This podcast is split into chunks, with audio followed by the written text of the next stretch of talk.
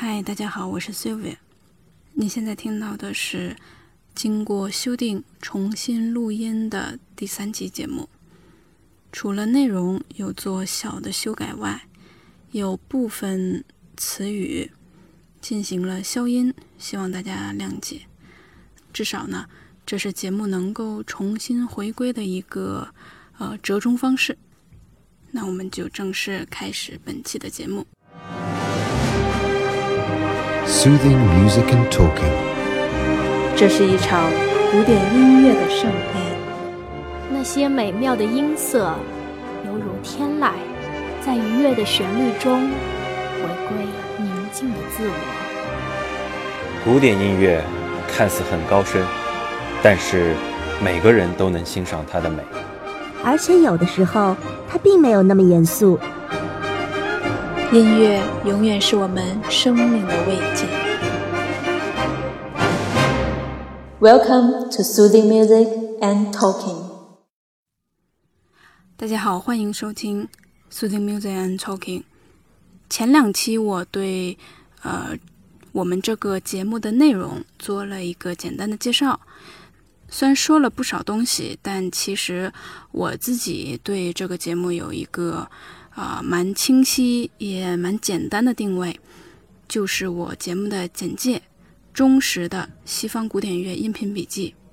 那从这一期开始，我们就正式进入主题了。一般来讲，普及古典音乐的课程也好，教材也好，往往要把音乐的几大构成要素放在前边，就是节奏啊、旋律、音色等等。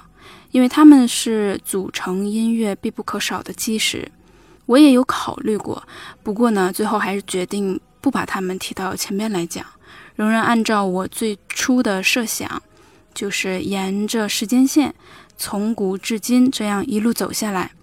那在中间适当的地方，我会添加额外的音乐知识补充进去。那这个时间线的起点就是中世纪。虽然在这之前还有更古老的，呃，古希腊、古罗马，但是呢，嗯，太古老了，也没有多少资料。如果是非学术性的节目，最早也都是从中世纪开始起步。那中世纪的音乐要说的，必然就是圣咏，这是一种没有节奏概念的很特殊的音乐题材。换句话说，它是一种让我们找不着点的音乐形式。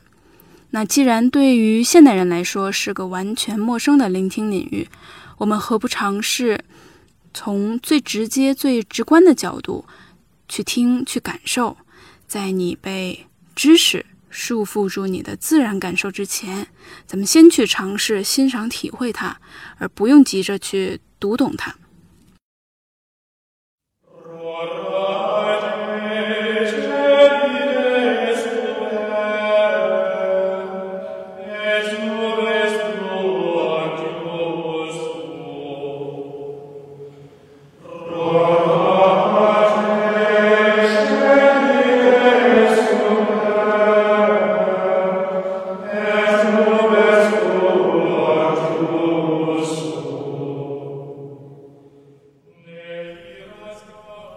甘露从上天降下，一首经常出现在中世纪弥撒中的格里高利圣咏，这也是我们呃中世纪最主要要介绍的音乐题材。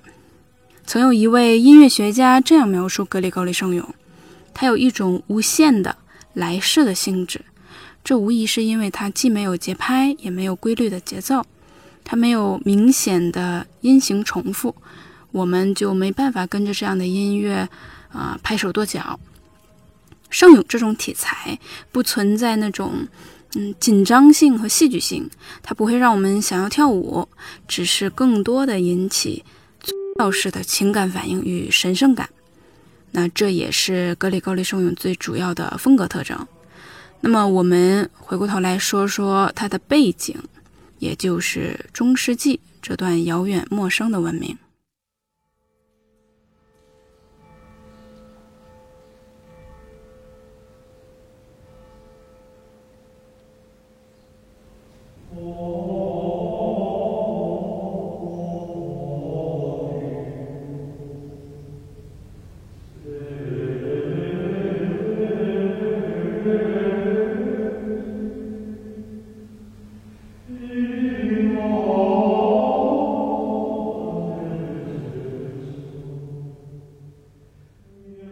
西方历史对中世纪的断代是从公元四七六年开始的。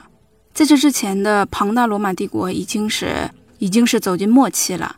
罗马帝国晚期深深沉迷于世俗娱乐，早就失掉古希腊的那种高雅纯真了。几个世纪的腐朽沉迷，终究是在各种可以说是无法解脱的矛盾中崩溃的。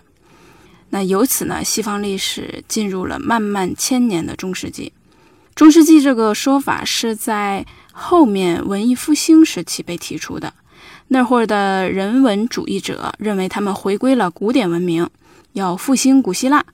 所以呢，从古罗马消亡到文艺复兴中间隔着的这段长达千年的历史，就被叫做 Middle Age 中间的世纪。所以它实际上是一个有点嫌弃感的说法。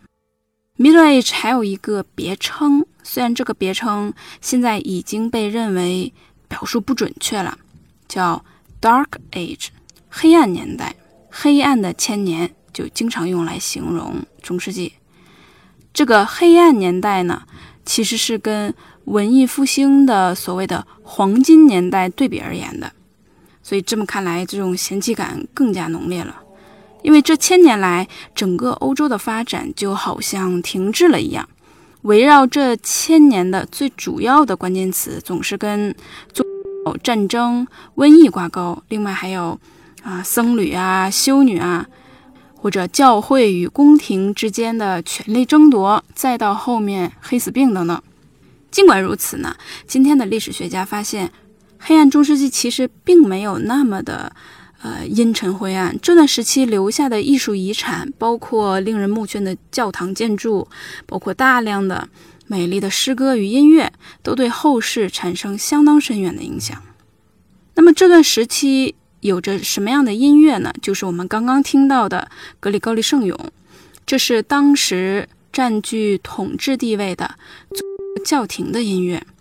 除此之外，有没有世俗音乐呢？答案是肯定的，包括骑士出征时的歌唱，日常百姓劳动时的歌唱，还有贵族们在城堡里的啊歌舞升平的文艺生活。只是可惜呢，这些东西没有被记录和保存下来。因为当时只有教会的僧侣和修女是受教育的人，其他的老百姓甚至贵族基本上都是文盲，更不可能有谁会记谱子。而教会音乐本来就是生活的一部分，在将近公元一千年的时候才出现的这个记谱法，就使得这些圣咏得以被僧侣们记录下来。之后呢，在修道院和教堂里得到私密的保存。当时的教徒有着很严格的修行清规，每天有八次日课，在祈祷时刻以及弥撒仪式中演唱的音乐，就是我们现在说的格里高利圣咏。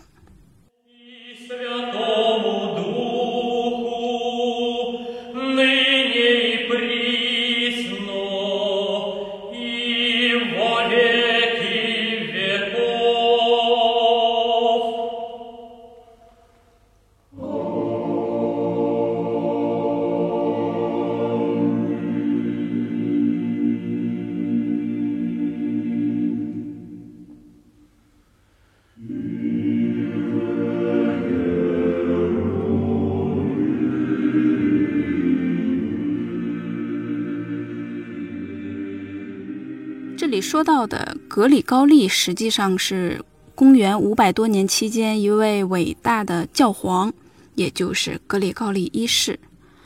而圣咏呢，本意指的是基督教礼拜活动中的唱诵经文，而以格里高利名字命名的圣咏，就是我们今天说的 Gregorian Chant。圣咏这个词还有一个别称，叫 Plain Song。或者 plain chant，字面意思就是素歌，因为圣咏的音乐表情非常肃穆庄严，风格质朴，所以有了素歌这样的称谓。那如果你在其他的地方看到一些歌单呀，或者呃文章什么的，有人提到了素歌，那你就知道这里说的往往就是格里高利圣咏。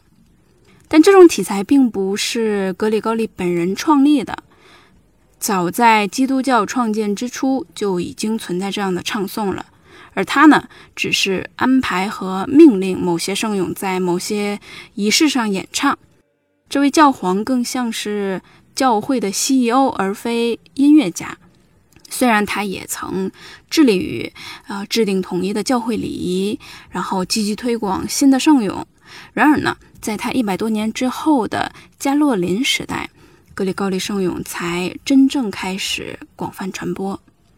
我们前面听到的几段音乐，大家有没有注意到，全都是男生演唱的，没有女生部分？因为在当时，妇女禁止在教堂里发出声音，不只是不让唱歌哦，连发出声音都不可以。这里呢，我给大家简单总结一下格里高利圣咏的一般特征。首先，第一点，它是无伴奏的纯人声，并且是由男声歌唱的。单声音乐形式。第二点，它是以拉丁文做歌词，而它的歌词内容主要来自圣经和诗篇。第三点呢，从音乐形式上来说，它呈现出一种即兴式的风格，就说它没有很规律的、规整的、明显的节拍特征。最后一点，大家稍微了解一下就可以，就是格里高利圣咏建立在。单纯的自然音阶基础上。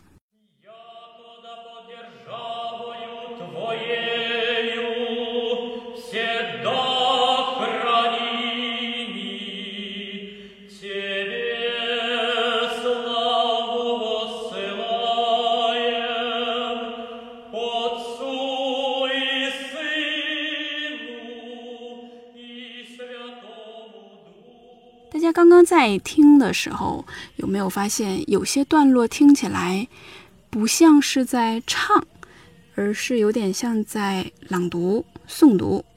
这里就要说到一个很重要的知识点：基督教的礼拜仪式的咏唱，大体上有两大类内容，一类是叫诵经祈祷，这个调呢是平的。是一种半唱半念的朗诵风格，所以旋律性是很差的，大部分人都觉得不像是一首歌，觉得不好听。第二大类是礼仪歌唱，那它更突出庄严和神圣感，它的旋律特征要明显增强。为什么在这里要强调这个知识点呢？请大家一定要记住这两种风格特征的对比，你会发现在后边其他声乐领域，比如说像大家等接触到歌剧的时候，你会一再遇到这两种有对比性的风格，啊，这时候你就会明白它们的起源在哪里。我们今天能够听到的大部分格里高利圣咏都是公元八百多年往后的作品了。早期因为记谱法尚不完善，能够留存的内容很少。接下来介绍给大家听一首非常珍贵的，呃，很早期、很早期的作品。这个标题呢，一般是翻译成“大千世界”，在英语里是叫 “All the Ends of the Earth”，是一首在圣诞弥撒中演唱的段落。据说是在五世纪的时候就出现了，不清楚创作者是谁。基本上，格里高利圣咏是不存在嗯明确的什么作曲家、创作者的，基本都是无名氏。这是我能找到的，我所了解到的最早的一个一段格里高利圣咏了。大家要知道，中世纪最早的基谱文献也要追溯到将近公元九百年的时候，而在这之前呢，圣咏的歌唱完全靠教徒们在几个世纪中口口相传。所以今天大家仍能听到这段音乐，可以说是难能可贵的。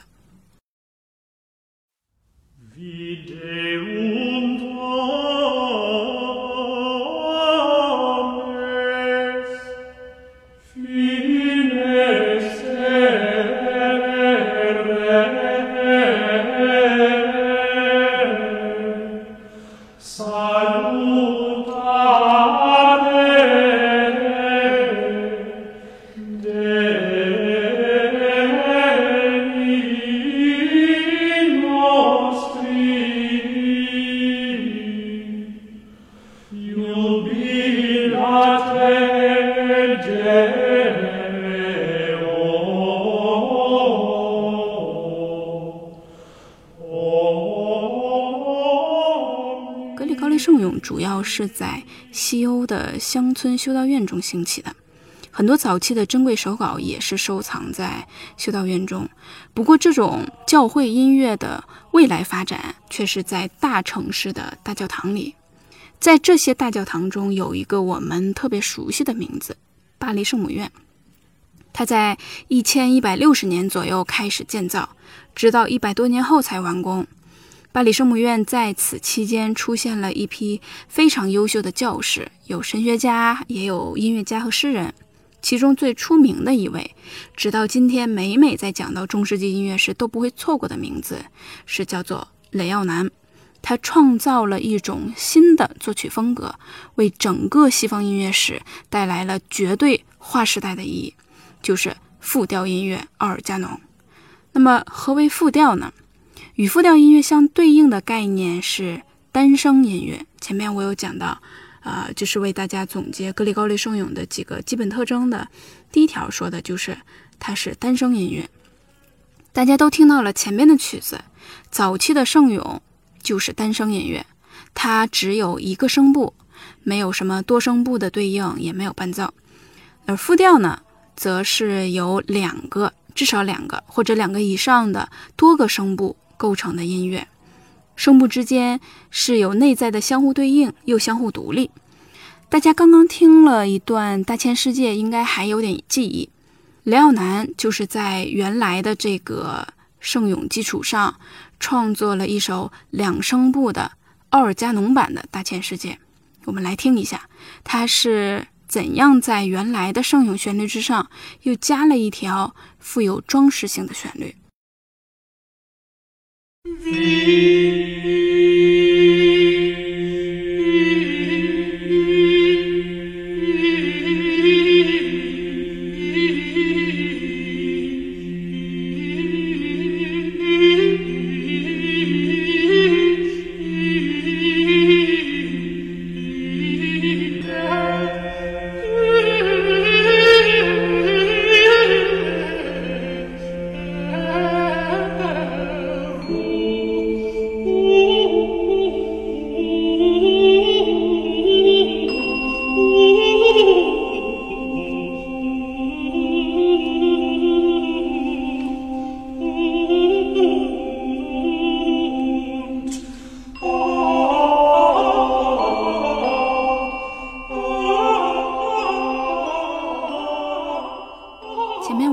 说过，格里高利圣咏是没有节奏的，找不着点的。但是，在这首曲子里，啊，有一段却呈现了很清晰的节奏感。这个重要变化的出现，在当时对于演唱者肯定是富有挑战性的。不仅如此呢，这样一首对原始圣咏进行自由展开的奥尔加农，在巴黎圣母院响起的时候，对于教会，对于习惯了传统的耳朵们来说，一定是不小的冲击。那说了好几次这个奥尔加农 o r g n u m 这个词，现在我来稍微解释一下。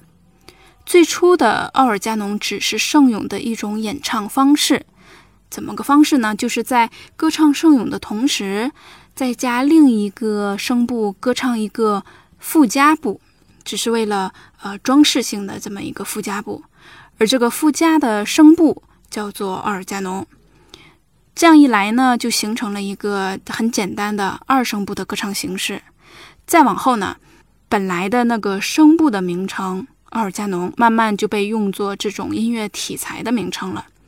今天我们在说到这个词的时候，不是指全体复调音乐，而是特指中世纪这个阶段的教会复调音乐。下面我们再来听一首奥尔加农《哈利路亚》。体会一下两个声部是怎样相互对照与重合的。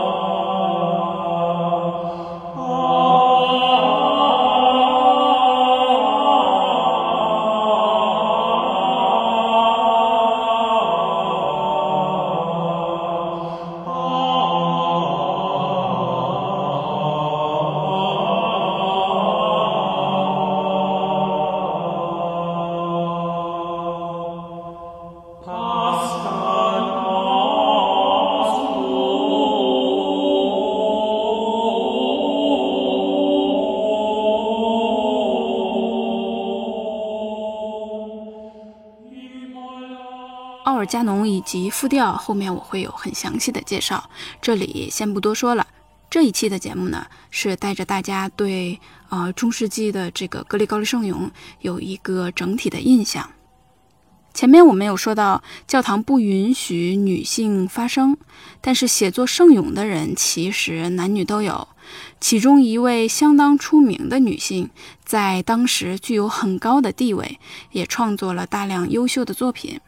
她的遗作甚至被应用在今天的商业电影中，而当代人对她有极高的热情，有许多关于她的网站。这位女性非常有意思。有超乎常人的想象力，啊，所谓的幻想家，做过许多神奇的梦，而这些梦最后也变成了她的音乐源泉。那么下一期呢，是一期特别主题，我们专门介绍这位幻想家、圣咏作曲家，并且是号称文艺复兴第一人的宾根的希德加。好了，这期节目就先到这里了。下一期我们听到的录音基本上就是以女声演唱为主的了。感谢你的收听，我们下期再见。